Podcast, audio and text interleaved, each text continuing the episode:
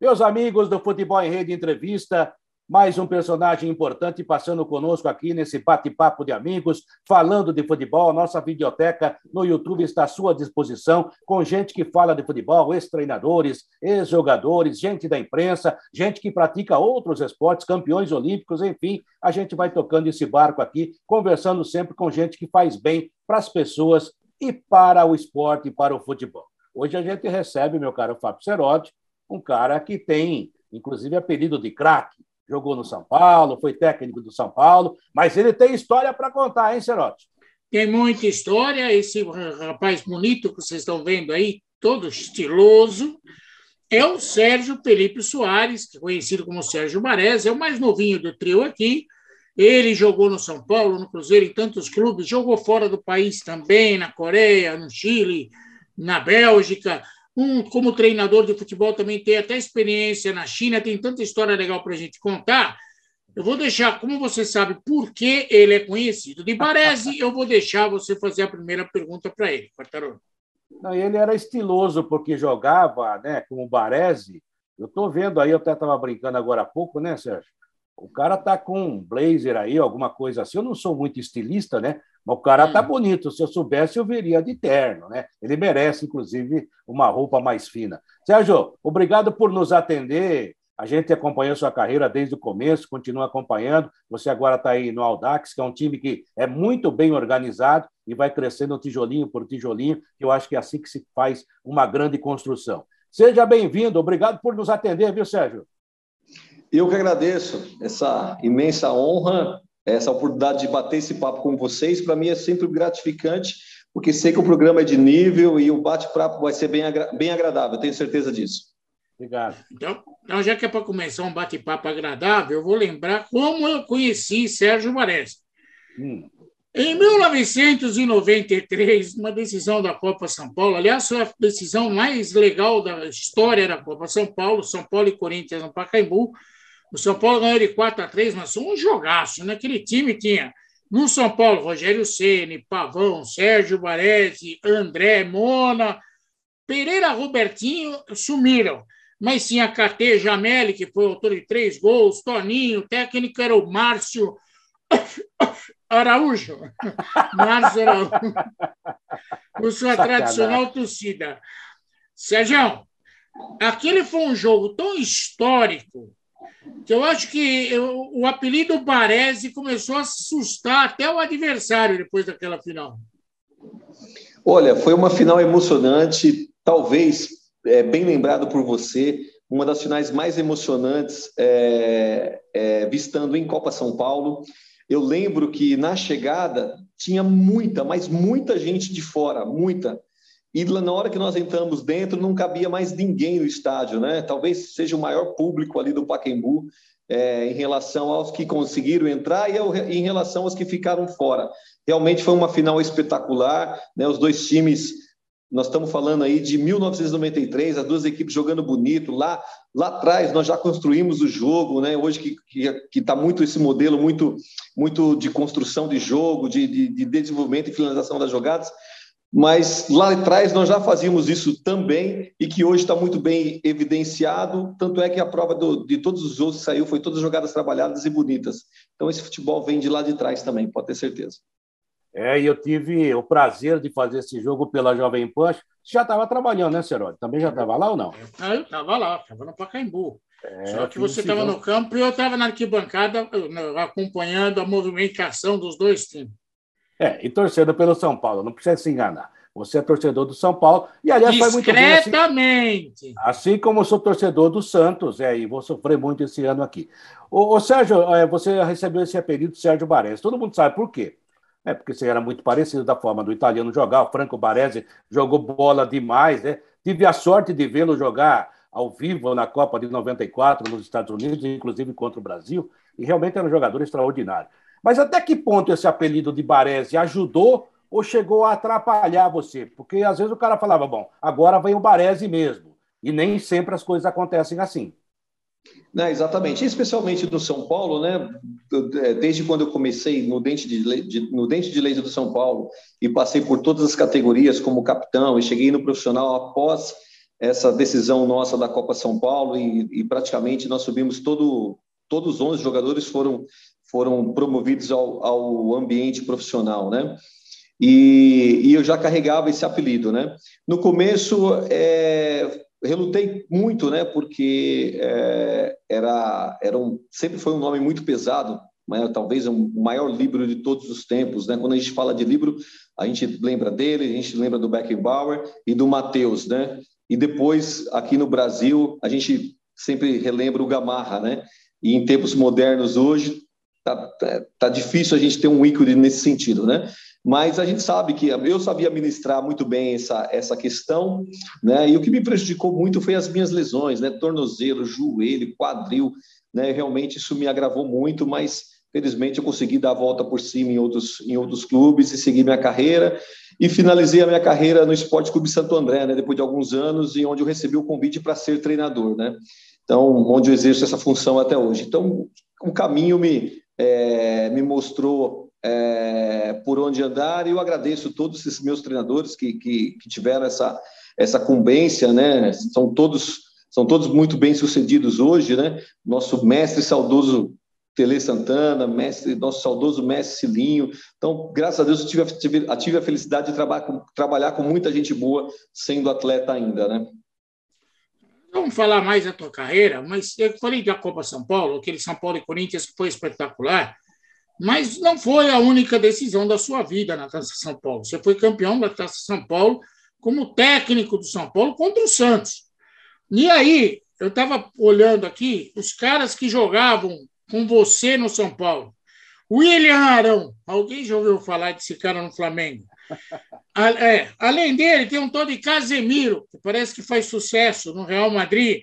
O Marcelinho daquela época é o Lucas de hoje, que está na Inglaterra. Lucas Moura. É, o Lucas Moura. Poxa, era um senhor timaço. O Santos tinha o Rafael, que hoje é goleiro do Cruzeiro. Tem tantos outros jogadores. Alan Santos, que jogou um bom tempo. Alan Patrick, outro jogador que fez nome no cenário internacional, também foi uma decisão importante. Só que dessa vez, você era o gerente da turma. Eu queria que você falasse um pouquinho disso. Afinal de contas, caras que brilham até hoje foram lapidados ou passaram pelas mãos do técnico Sérgio Mares. Tive a felicidade de trabalhar no São Paulo Futebol Clube por, por onze anos, né? E tive a felicidade maior também de ter esses atletas em minhas mãos, não só no produto final, que é o profissional, mas lá, na, lá no, no início das carreiras, né? No, no, no sub treze, no sub quinze do São Paulo, através do, do, do Casemiro e do Lucas, por exemplo, né? O William Arão chegou um pouquinho mais, um pouquinho mais para frente, mas esses atletas realmente foram ícones na, na minha carreira, né? Depois veio outros, né, pela frente, David Neves, Luiz Araújo, né? É, é, é, os, esses próprios jogadores que surgiram agora, mais recente, mais recente, Anthony e outros aí que, que, que pegam a nossa safra desde lá de trás, que nós ajudamos ou contribuímos de alguma forma na formação desses atletas hoje que, que estão nas principais cinco melhores ligas do mundo em disputas de, de campeonatos, como Champions League, por exemplo, né? Então, tive a felicidade de trabalhar com Casemiro e Lucas Moura, né? Tive a felicidade de, de acompanhar duas finais seguidas de Champions League a, a convite do Casemiro, né? Então, a amizade permanece, né? Então, esse, esse, esse caminho aí, eu sou muito grato a Deus e a todos os meus amigos e companheiros que, que chegaram, né, a ajudar a, a conquistar não só títulos, mas também amigos do futebol, né? Como vocês aí, a gente não tem o convívio diário, mas também sabe o quanto vocês foram importantes para as nossas vidas, para as nossas carreiras, como pessoas benquistas, como profissionais altamente capacitados, e isso nos influi direto, isso nos influencia diretamente na nossa conduta, como se comportar, como, como falar, e buscar cada vez mais entendimento, sabedoria, capacitação profissional, né, que hoje o mercado pede tanto, né, não só na área futebolística, do futebol em específico, mas todos os departamentos, inclusive o, depart, o departamento jornalístico, né? Verdade. Ele, a assessoria está muito importante. Ele jogou com o técnico do São Paulo, viu, Cortaro? Você pode explorar bastante isso, viu, Cortaro? Não, o que eu quero saber do, do Sérgio é o seguinte, que ele chegou a, ao time principal do São Paulo como treinador, e aí você falou bem da imprensa, a gente agradece, mas a imprensa de vez em quando, Sérgio Baresi, eu estou me incluindo também, posso incluir o, Flá, o Fábio Cerotti, A imprensa, às vezes, tem que fazer meia-culpa, né? Porque é, eu me lembro que você foi muito pressionado, não só pela torcida, porque santo de casa para fazer milagre é complicado, né? O Casemiro é um exemplo disso, o Kaká, né? Jogadores de alto nível que fizeram sucesso no mundo inteiro e a torcida praticamente escorraçou esses caras do São Paulo e a diretoria não teve mão firme para mão firme para segurá-los.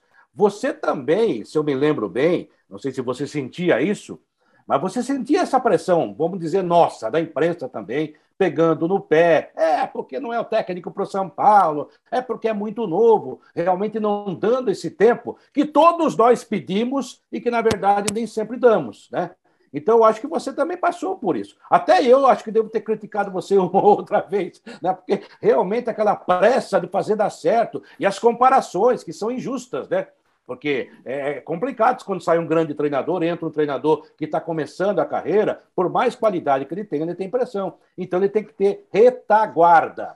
A imprensa não está aí para dar retaguarda, vamos colocar assim, pelo menos oficialmente, mas ela tem que entender a situação. Então isso que eu gostaria que você falasse, porque eu me lembro que você foi muito pressionado, inclusive por nós da imprensa, e daí isso foi para a arquibancada, a diretoria também não segura, e, e você devia ter um pouco mais de chance, ou pelo menos mais tempo, para trabalhar no São Paulo.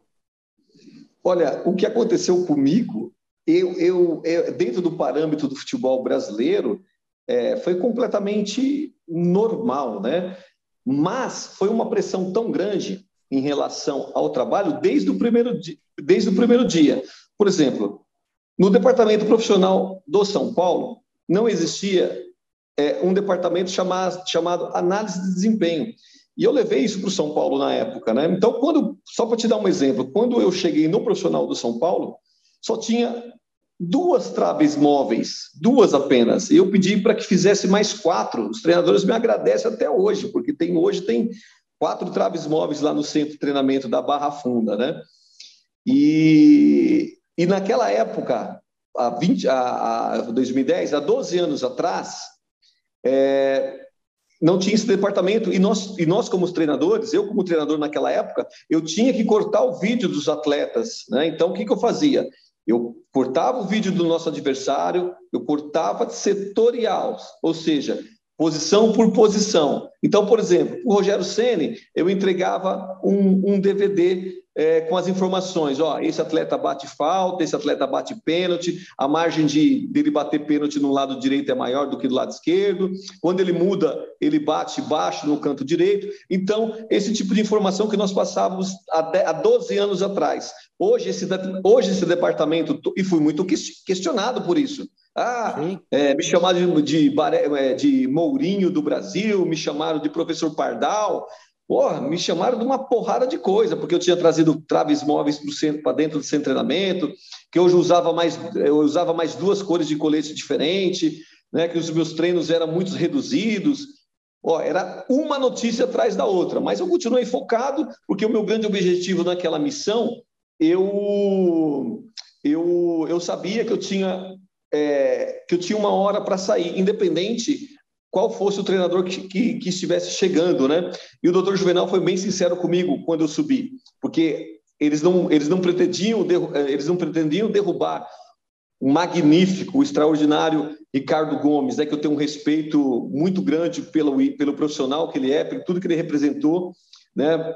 Pelo futebol que ele jogou, enfim, uma pessoa fantástica. Então, foi da noite para o dia, né? Ou seja, bate, entra na tecla do, daquele ciclo vicioso do futebol brasileiro, né? Não tem resultado, o treinador é o primeiro a ser demitido, porque está tudo errado, né? Então, entra essa equação perfeita, né? Tira o treinador e resolve-se o problema.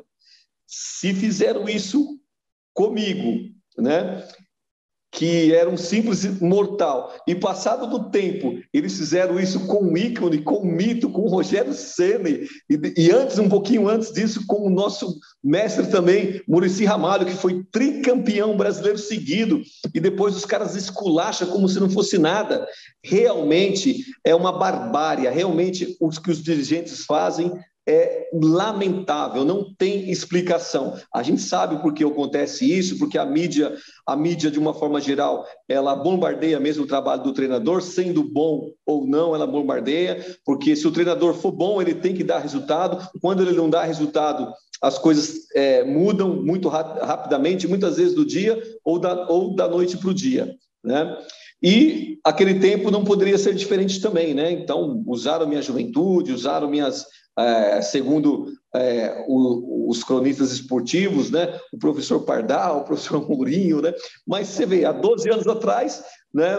é, nós implantamos algo no São Paulo que hoje é completamente normal em todos os clubes. Clube que não tem o departamento de análise técnica tática está fora do mercado hoje, está fora do, da, da, da disputa por, pelo, pelo, pela, pelo título do brasileiro, pelo título da Libertadores, né, pela Sul-Americana. Então, ou seja, é um departamento muito bem estruturado que for, fornece ferramentas, que alimenta é, as, as comissões técnicas dos, dos clubes, né, para que o treinador possa é, tomar a melhor decisão possível. Sérgio, eu até entendo a tua maneira de pensar, mas eu quero que você entenda uma coisa. Eu trabalhei na Jovem Pan, trabalhei em clube também, trabalhei no Corinthians. Esse negócio de análise de desempenho que você inventou foi a menina dos olhos do Corinthians para roubar do São Paulo. Você sabe essa história, eu acho. O, seu, o Corinthians, de todas as formas, tentava roubar do São Paulo essa ideia e acabou adaptando. Foi para o Corinthians. Aliás, são os mesmos profissionais. É o que acontece no Corinthians. O Tite, que vocês já devem ouvir falar há algum tempo, ele, ele utiliza é, esse tipo de serviço que o Sérgio tentou implantar no São Paulo. Isso é extremamente natural. O cara que inventa... o cara que cria, muitas vezes é incompreendido. E só vão dar valor para a criação dele depois de um certo tempo, quando as coisas começam a ser compreendidas pelos burros. Porque enquanto os burros não sabem o que ele está fazendo, os burros criticam. Eu falo burro, Sérgio, no bom sentido, porque nem todos aqueles que acompanham o futebol sabem de futebol. Muitos daqueles que acompanham o futebol, como diria Cláudio Carçudo, o cara torce para um time. Ele não gosta de futebol, ele torce, ele não vê nem o adversário. Ele não sabe nem o que está acontecendo em campo. Então, muita gente no futebol é apenas burro do futebol. E as coisas acabam... O valor que você teve, o valor que você, daquilo que você implantou, acabou gerando frutos mais tarde, você sabe disso, hoje todo mundo utiliza. Agora, Mourinho... Eu achei lindo. Você, você tem... brincadeira comigo, pô. Pô, parece, Mourinho. Os caras também gostam de você. O cara é internacional, hein? É, uma pegação no pé violenta. Olha só, cara, de parece pra Mourinho. Vou te contar, hein, Quartarolo. Os caras gostam de dar um apelido pesado pra ele, hein? Você sabe que ele falou uma coisa aí que eu ouvi uma vez numa transmissão, não fui eu que falei, mas até poderia ter dito, né? Aquelas sacadas de meta, né, Sérgio? É, você era o técnico, e a gente estava fazendo um jogo no Morumbi. Eu não vou dizer o companheiro que estava comigo, que não interessa, não está aqui para se defender. E aí um jogador seu foi virar um jogo, chutar uma bola a gol, a bola saiu pela linha de lado, né? Aí o cara fala assim, é isso que dá, usar treinamento com, com trave móvel. O cara não sabe onde chuta. Quer dizer, os caras aproveitavam todo. Mas foi mais uma brincadeira, que o cara que fez não é maldoso, muito pelo contrário, se fosse eu diria. Mas foi uma brincadeira em cima disso que você falou, porque realmente as pessoas não entendiam, não conseguem entender. Em cima disso que o Fábio falou, eu costumo dizer o seguinte, eu adoro cinema, Sérgio, mas eu não entendo nada de cinema. Eu gosto, eu acho fantástico um cara conseguir fazer os filmes, né? Aquela, sabe, aquele trabalho fantástico, mas eu não entendo de cinema. E o torcedor acreditou naquela frase que foi dita há muito tempo atrás, né? Que nós somos duzentos milhões ou milhões de técnicos brasileiros, né? Todo brasileiro é técnico. Essa é uma grande mentira. O cara gosta de futebol, mas ele não entende de futebol. Mas aí você tem que entender o lado do torcedor. E é aí que eu acho que a nós da imprensa pecamos. Esses dias mesmo eu falei, e vou ser rápido, até porque o entrevistado é você, é, eu falei sobre o Rony, que joga no Palmeiras, que na verdade não é um jogador tecnicamente brilhante. Mas ele é um jogador importantíssimo para o Abel Ferreira. É o cara que luta, é o primeiro zagueiro do time, é o cara que faz qualquer função. Aí os caras falam assim, queremos o nove, queremos o nove. Ok, talvez se você trouxesse um nove nove como eles querem, o cara não vai conseguir fazer o que ele faz. Mas o torcedor não entende isso. Então, a gente é que tem que explicar. E, às vezes, a gente não explica, sai pela tangente e acaba prejudicando, direta ou indiretamente, o técnico. Faz parte, eu sei. Mas que deve doer, deve, né, Sérgio? Sem dúvida nenhuma. Mas a sua colocação foi perfeita. Um exemplo tão simples e, e tão, e tão é, de fácil entendimento, né? É justamente isso, né? É, a, a imprensa, muitas vezes, poderia explicar de uma forma objetiva e rápida também, né? E até mesmo durante a, a transmissão ou pós-jogo, né? Mas não, né? É, aborda-se outros, outros, outros temas, né? E, e, e, e vai seguindo a, a, propagação, a propagação natural, né? Do, do jogar, do atleta, né? Se, se gosta ou não, se critica ou não, por que, que precisa de um nove, né? Mas é, a verdade é uma só, que ele está dando conta, que o Abel está dando conta, o Palmeiras está dando conta, e olha, eu vou falar uma coisa, viu? Tá difícil para os outros clubes acompanhar esse ritmo aí, viu? A competitividade do Palmeiras, ela está num nível muito grande. Também acho. Ainda falando a respeito do nosso papo aqui sobre treinador, você trabalhou com o Telê Santana, que é, um, na minha opinião, um gênio, só que ele era chato, paca, com todo respeito. Ele é o chato mais competente que Deus produziu no futebol. E depois, teve um outro cara que você chamou aí quase que de mito, que eu adoro, de paixão ele, que é o Muricy Ramalho. Esse, que é o, né? esse é o bronco mais carinhoso que eu conheço. Quem não conhece o Muricy acha que ele é meio estúpido, mas não é. Ele é o bronco mais carinhoso que tem na face da terra. É um cara que tem um coração do tamanho do mundo. Mas eu só falei isso para você entender como que funcionam as coisas. Todo mundo tem, uma, como treinador de futebol, uma versão é, top e uma versão de bastidores. Te dei duas versões de bastidores para você entender mais ou menos a diferença das coisas. Mas quando você surgiu e tinha apelido Sérgio Mares, você sentiu o peso. Aí virou o técnico Sérgio Mourinho... Também sentiu o peso. Se você tivesse que dar um apelido para o Rogério Ceni como treinador, qual seria? Eu não pensei nessa possibilidade, não imagino te responder essa pergunta. Não, não me passa nenhum na memória agora. Poxa, meu. Queria tanto um apelido novo para o Rogério Quartarolo. O Rogério, o Rogério tá mais com cara de Mourinho do que o Baresi. O Rogério é sério, né? Aquela coisa toda. Mas eu acho que o estilo do Sérgio Baresi não tem nada a ver com... Ele era mais Guardiola, viu? É, olha só. Mais um, mais um nome para ele. O Sérgio, você trabalhou... Com, até o, enquanto o Cerotti falava, eu citei. Eu, eu acho o Telê Santana um, um técnico que acertava muito o time é, no treino, né? Ele até treinava quem ia substituir, né? Na época até eu falava, o Luxemburgo na hora do jogo era mais cerebral. E outro cara que era cerebral e genial, e que eu considerava cinquenta anos à frente, tanto é que tanta coisa de hoje ele já pensava, era o Cilinho. Você já pensou a sorte que você teve? Olha os caras que passaram por você. Cara, eu fico pensando nisso, e na maioria dos programas que eu participo, que eu falo, que eu tenho oportunidade, eu exalto esses nomes, porque realmente eram profissionais extremamente... É, todos é, de uma forma é, brilhante, né? O brilhantismo do futebol em suas mentes, né? À frente dos seus tempos e, ao mesmo tempo, é, uma cobrança tão grande em cima dos atletas, mas sempre em cima da questão do errado e do certo.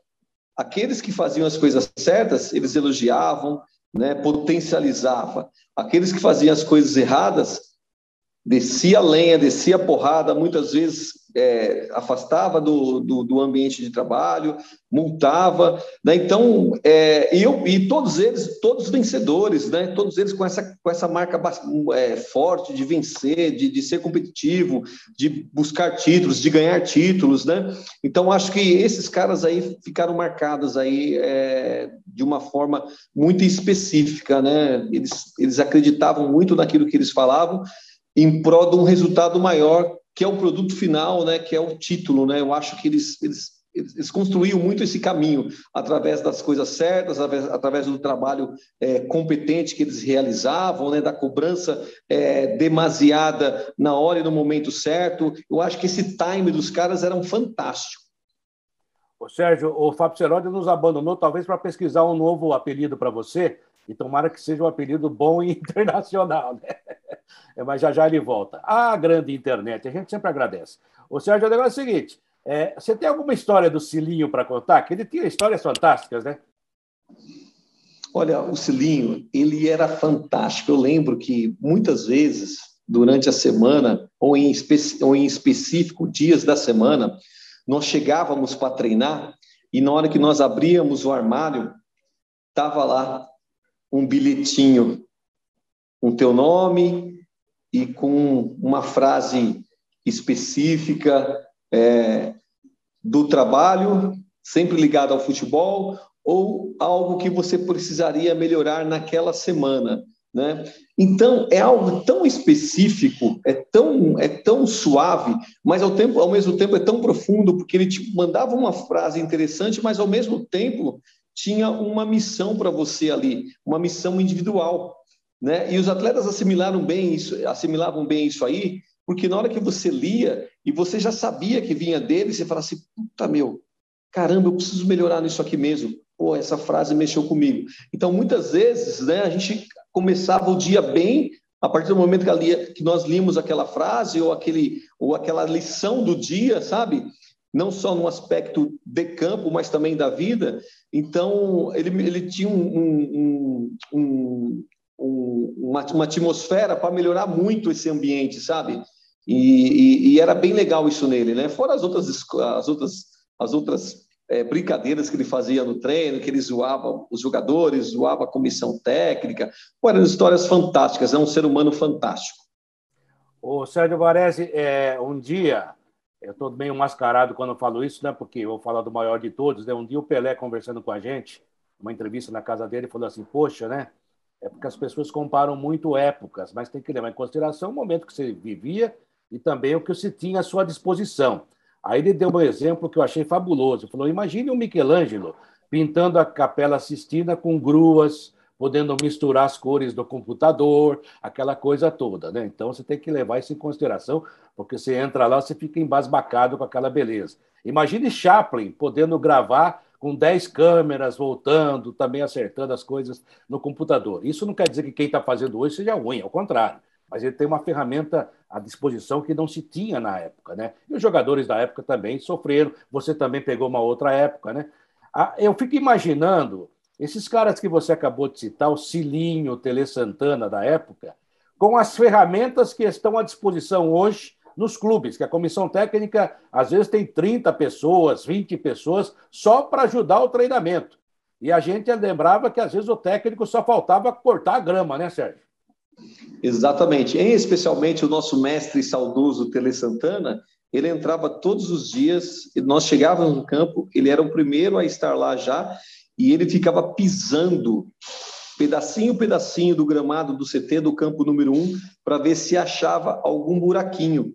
E quando ele achava, que o que ele fazia? Ele ia lá e pisava, né? Só para exemplificar isso que você acabou de falar, né?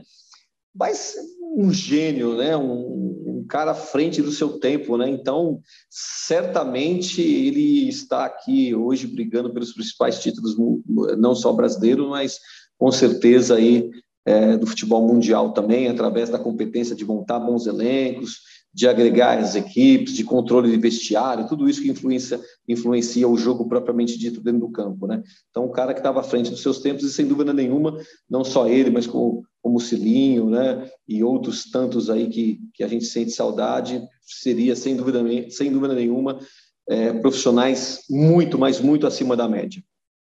O Sérgio Fábio Cerotti avisou que está tentando voltar, que faltou energia no bairro. Ah, que isso nunca aconteceu aqui em São Paulo, é a primeira vez, portanto, é um registro que a gente faz, né? Olha aí, olha aí, tá voltando, tá voltando, tá voltando, olha, tá bonitinho. Voltou energia, Cerotti? Voltou energia. Você não vai acreditar, é que não dá para mostrar para vocês, mas aqui o tempo está completamente fechado. Aqui também. E deve ter caído um raio em algum lugar. Então, dá uma piscada em tudo aqui, caiu a internet e para voltar tem que esperar o equipamento rodar. Mas vamos seguindo, cobarde. Eu, eu, só, eu só vou torcer, Quartarolo, eu só vou ter, torcer para a seguinte frase. Tomara que o raio não caia no mesmo lugar. Não. Boa, boa. É. Aliás, ah. você não estava, você não estava no São Paulo no dia do raio do, do professor Aldair Ramos, estava do, assim a cem, duzentos metros dele, né? Tava, foi uma muito triste, né? E, e graças a Deus que na, do lado dele estava, né, um massagista que foi rapidamente socorrer, e aí a ambulância, a ambulância chegou muito rápido e, pô, nasceu de novo, resumindo. E tinha aquele jogador que era chileno, que sabia fazer os primeiros socorros. Não lembro o nome dele agora. Não é o Maldonado, não? Não, não era Maldonado. O Maldonado veio depois. É, é o... Era um lateral. É, estou tentando lembrar aqui também. Estou tentando lembrar. Era um nome curtinho, ele ajudou muito na recuperação, na hora, né? O primeiro socorro, que é um defeito nosso do Brasil, né? Porque na, em alguns países, o Chile é um deles, a, a criança aprende o primeiro socorro, já os primeiros socorros, já na escola. Porque pode acontecer com qualquer um, na família, na rua, e ele com aquilo, é, não é, é começava com C O o nome dele, mas eu não me lembro. Olha, foi um negócio assim fantástico a maneira como ele trabalhou e que eu, por exemplo, não saberia o que fazer. Mas foi muito legal e para vocês eu imagino como é que foi aquilo, né? Não, foi assustador, né? Porque até então nós não tínhamos, né, é, ouvido ou sentido ou, ou, ou estado presente numa situação daquela, né? Nós sabíamos que caía, caía raio em muitos lugares, mas não nessa situação, né? Então, a partir dali foi um ícone, né? E aí virou protocolos em todos os clubes, federações, né? Proibir os treinos em dias de chuva com trovões, né? Então, isso ficou padrão e hoje, protocolos da C B F, das federações, todo mundo respeita isso, porque realmente é, isso pode acontecer. E que bom que, que agora nós temos essas, essas prevenções aí, que nós não... Dificilmente a gente vê um acidente desse novamente. Sérgio, deixa eu aproveitar aqui. Eu acredito que nesse período que eu dei uma caída aqui, o Quartarolo chegou a esse ponto. Mas você jogou no Chile, não na Coreia não. do Sul, na Bélgica. Então, eu queria que você falasse um pouquinho do futebol na Coreia do Sul, que a gente não tem noção nenhuma aqui. Você jogou lá, como foi jogar lá? Na Bélgica, está cheio de brasileiro que vira belga e se dá bem. Mas na Coreia do Sul, confesso para você que eu tenho curiosidade. Como que funcionam as coisas lá? Olha, ainda na época que eu joguei lá, foi uma passagem muito rápida, né, de um ano e meio, mais ou menos. Mas é, a Coreia do Sul é um país muito bonito, livre, diferente da Coreia do Norte, né? Então, é um país fantástico, culturalmente falando, né? Te dá todas as, todas as, as opções... É, de um, de, nas ramificações aí do que há de melhor no mundo, né? Em termos educacionais, sociais, é, pedagogos e, e metodologias de trabalho, porque tem muita gente de fora trabalhando no país, né? Eles contratam muita, muita mão de obra especializada e, com isso, eles potencializam não só é, a parte futebolística, mas também toda a área de tecnologia, por exemplo, né? Os caras são monstros. Né? E aí tem as principais empresas também, né? Que a Samsung coreana e outras tantas aí coreana, né? Mas a, a, a, o que me chamava mais atenção era justamente isso, a educação do, do, do povo coreano, e naquela época ainda o futebol estava em pleno desenvolvimento, né? Então era muita força física, muitos testes físicos ainda, né? Mas enfim, foi uma experiência fantástica. Diferente da China, né? Que eu voltei depois de... É, é, asiática também, né? Mas já é, um algo mais, é, mais voltado para o militarismo, uma, uma educação mais é, militar, as, as crianças é, é, muito rígidas é, no, sentido de, no, no sentido escolar, um país, é, de certa forma, muito oprimido, né? Não sei se vocês sabem, né? Um número assim assustador. A China tem muitos, mas muitos casos que é, os estudantes se matam por, por não passarem em vestibular, por exemplo, né? Que os caras não divulgam isso aí, mas isso acontece. E devido à pressão, né? Então, a pressão que hoje é no futebol aqui, os chineses têm essa pressão no estudo, né? Então, imagina, tem pô, sete bilhões de pessoas, né? Então, olha, é, coisa assustadora. E lá, e especificamente na China, né? É, a cobrança muito... muito intensa, muito rígida, muito dura, né?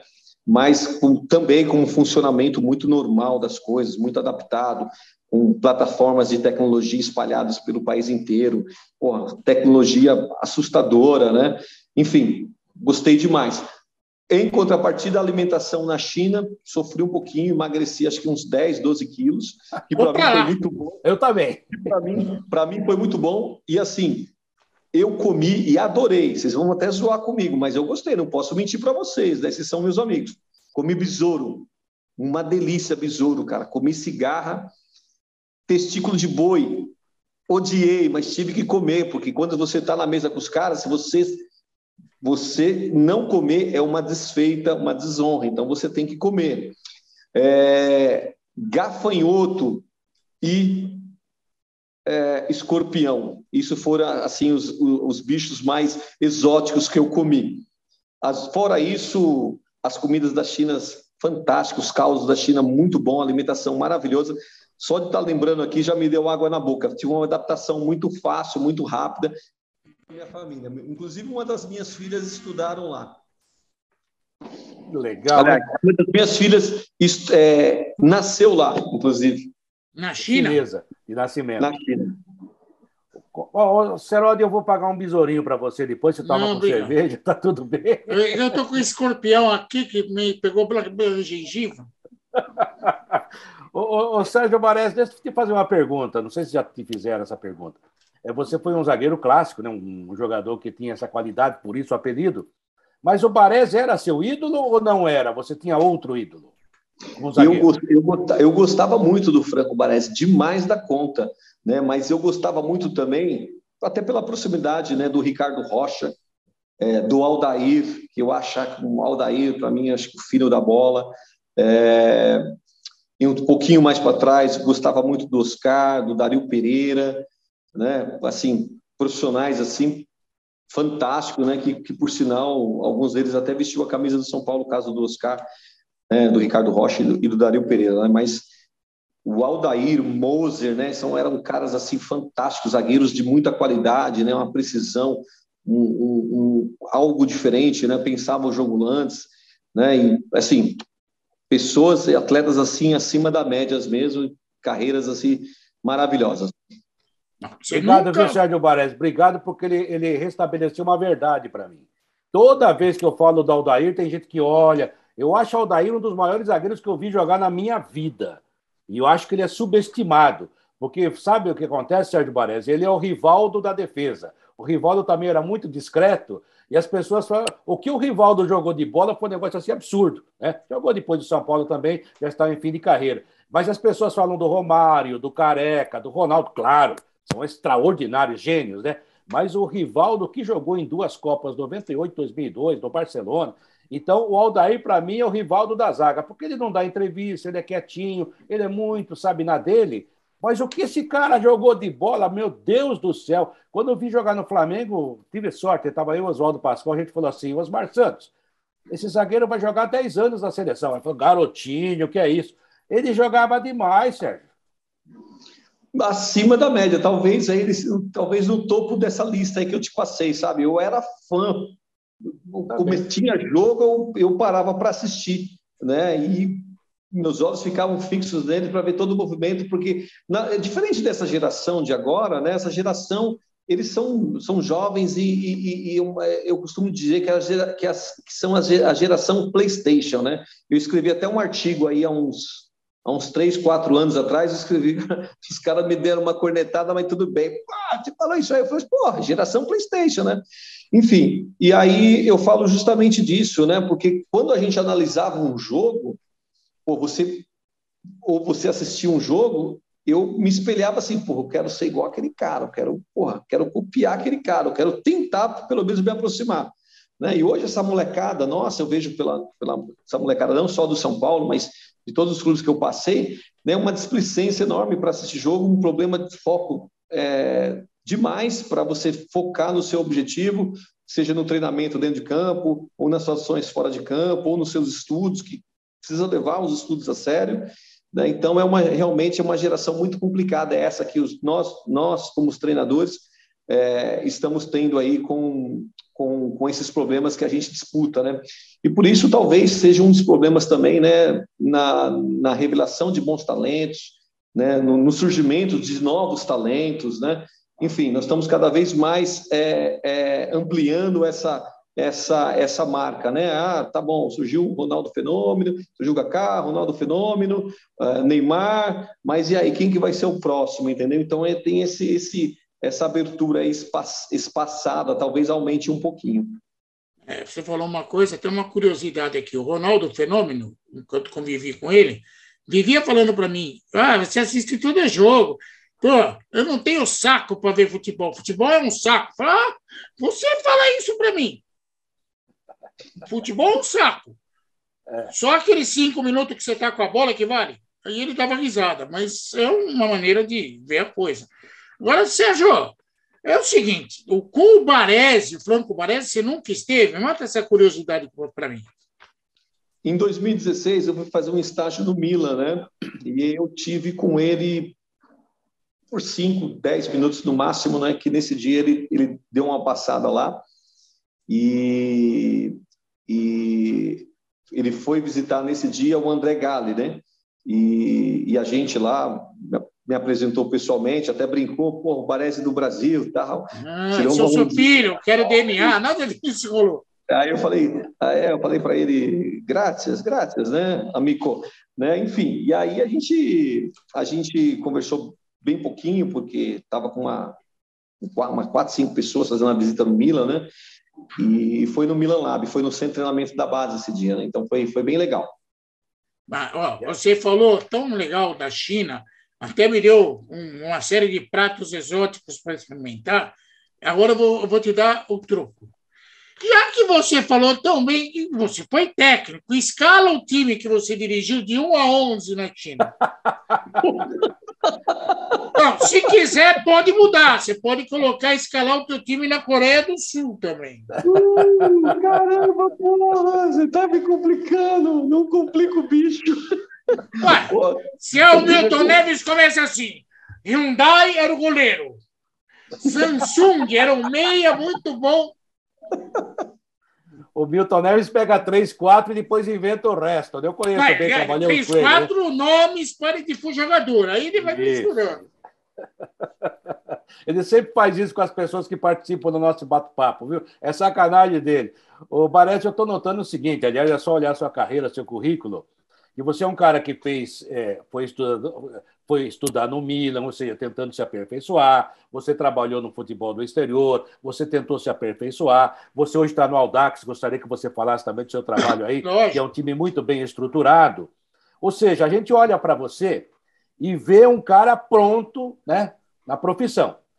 É, o que você sente, é, o Baresi? Todos nós já passamos por isso um momento ou outro. Você fala assim, poxa, eu tenho capacidade, eu estou, né? Eu nunca gostei de falar assim, eu sou o melhor. Mas tudo bem, mas eu estou num, num, num bom padrão, vamos colocar assim, né? Eu dizia assim, quando falavam, ah, você é o melhor repórter, eu falava, não sei. Mas quando eu entrava no ar, eu queria ser o melhor. Mas eu acho que tinha um bom padrão. É, você tem um ótimo padrão.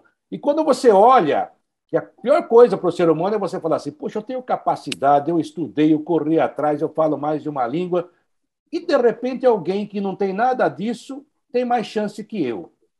Isso é injustiça, é da vida. Como é que, se, como é que a gente supera isso, Sérgio?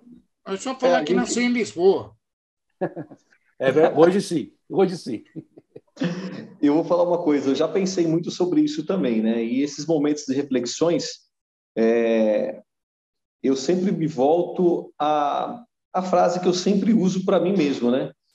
Entregar o meu melhor hoje, né? Porque se você é, não fazer isso, as coisas ficam cada vez mais complicadas e você é, começa que você, aí você, você mentaliza que você está sendo é, injusti- injustificado, é, injustiçado e, e, e assim, e nós como seres humanos, ou a mente te levanta ou ela te derruba em todos os segmentos da vida, inclusive no futebol. Né? Então, o meu trato no meu dia a dia, eu sei de toda a minha competência, de todos os meus esforços, ainda continuo fazendo os meus cursos ainda, né? Enfim, é, termino a, lic- a licença pró da C B F agora, que era para terminar em dois mil e dezesseis, que não, tive, não consegui fazer em dois mil e dezesseis, porque eu estava nos Estados Unidos, e vou, ficar, vou fazer o último módulo agora no meio do ano, né? E aí eu, eu fecho esse ciclo em relação à F da, da licença Pro.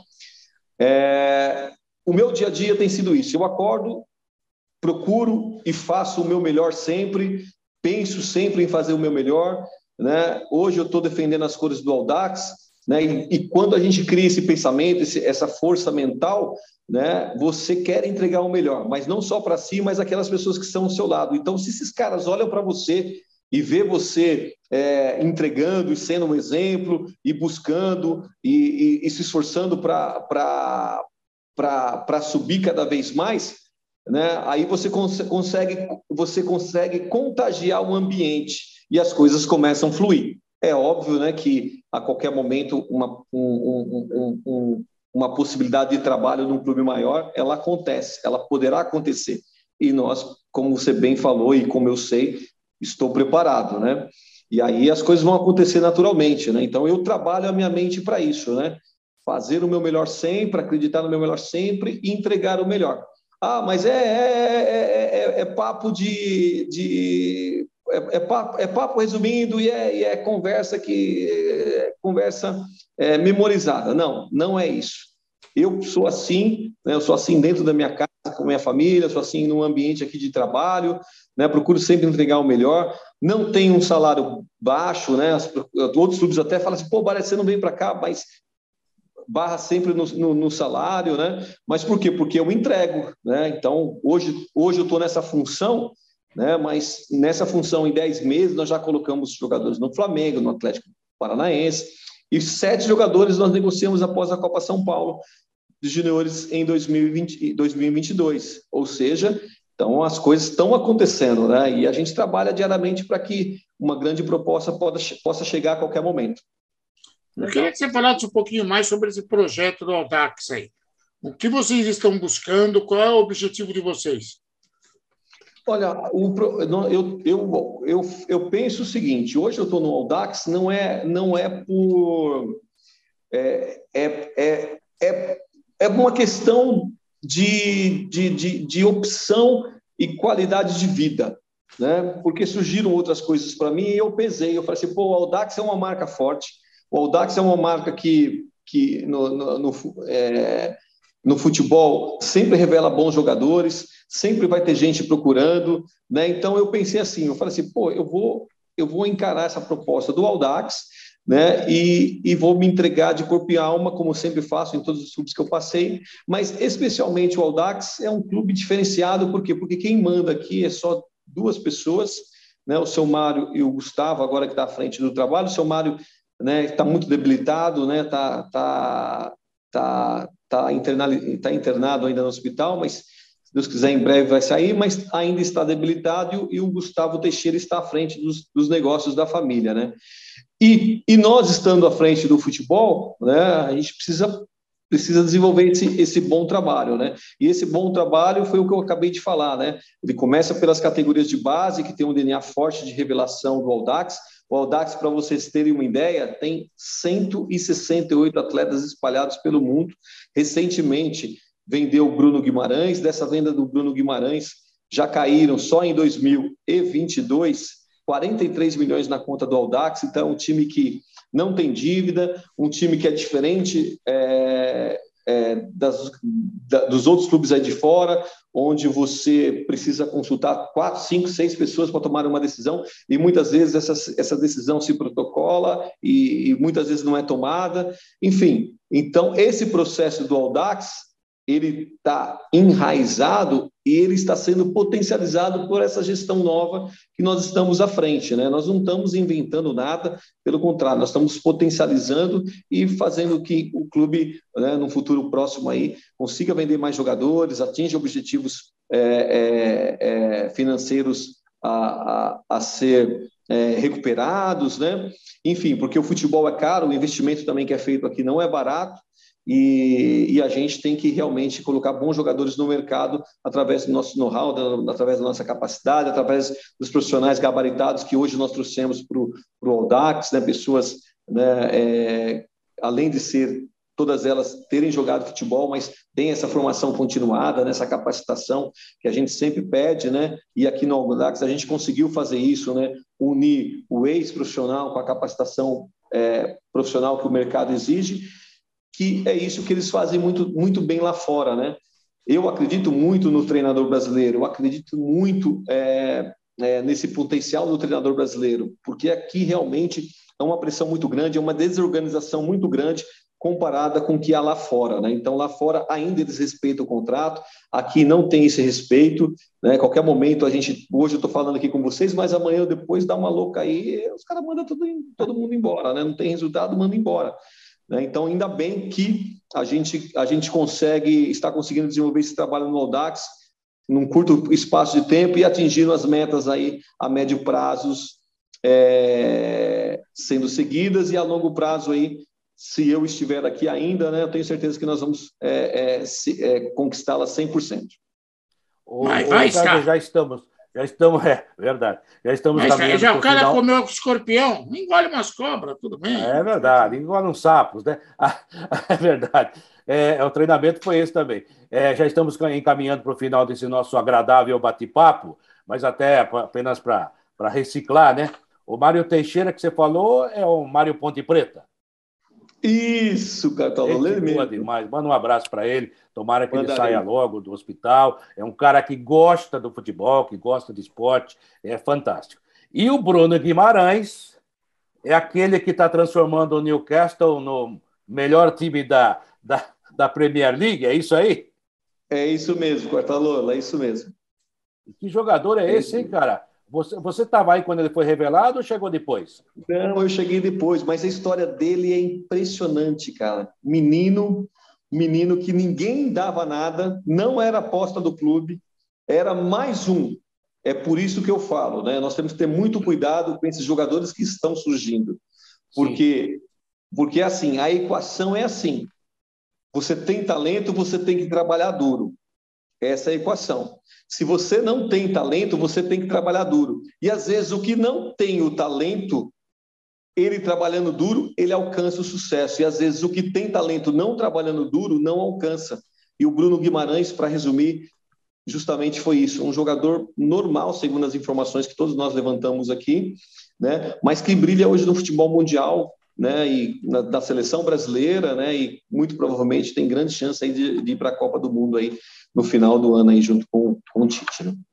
Aconteceu no São Paulo, né, Cerotti? O Miller, na verdade, o próprio Kaká, nem Casemiro, sempre o jog... era é, tão nem, é, o Casemiro, nem sempre, nem sempre os grandes jogadores, mas o Casemiro ainda chegou a jogar no titular de São Paulo, mas nem sempre o grande jogador do Júnior vai virar o grande jogador lá na frente. Isso que o, isso que o Sérgio falou é verdade, né? Uma vez na Espanha me falaram assim, Messi ou Cristiano Ronaldo? Um cara falou assim, ah, o Messi faz tudo naturalmente. Mas o Cristiano Ronaldo treina todo dia, ou seja, daqui a dez anos ele vai estar jogando igual. É mais ou menos isso, né? O cara tem que trabalhar no, nos seus pontos fracos. Agora, às vezes o jogador, por ter muita qualidade, ele acha que se basta. Isso serve para todos os segmentos da vida. Daí acaba tropeçando em pedras pequenas, né? Infelizmente, mas é isso mesmo. Cerotti, vamos dar um abraço no, no nosso Sérgio Baresi brasileiro, e o papo hum. foi fantástico. Você até fugiu aí, caiu, caiu um raio aí, mas está tudo bem. Uhum. Cara, obrigado pela atenção que você teve com a gente. A gente gosta muito de você. Eu gostava de você enquanto você era só Baresi. Depois que você virou Mourinho... Mesmo mas ele que tem você mais tenha... jeito... O trabalho dele é mais pró-Guardiola. É, não sei mas... se ele vai concordar do que Mourinho, hein? Ele certo, comeu certo. Uns escorpião e disse que emagrece. Eu não vou comer.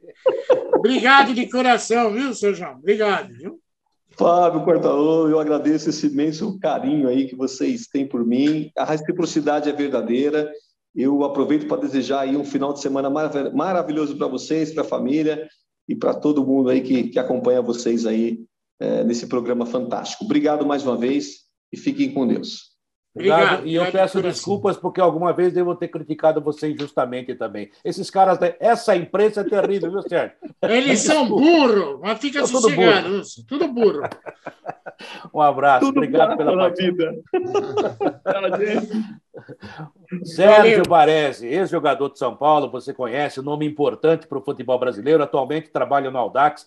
renovando e fazendo novos jogadores para o futebol brasileiro e mundial, uma figura muito importante, um cara preparado para trabalhar em grandes clubes e também ajudar ainda mais o futebol brasileiro, porque, como diria o Cilinho, falaram um dia para ele, o senhor nunca foi técnico da seleção? Ele falou, claro, eu ajudo a seleção todo dia, eu estou formando times, a seleção que aproveite. É por aí, o Bruno Guimarães já foi, tá vendo? Tem mais gente indo aí. Então, esse foi o Sérgio Baresi aqui no Futebol em Rede Entrevista, mais um grande personagem que fica à sua disposição. Um abraço, gente. Beijo. Valeu, obrigado.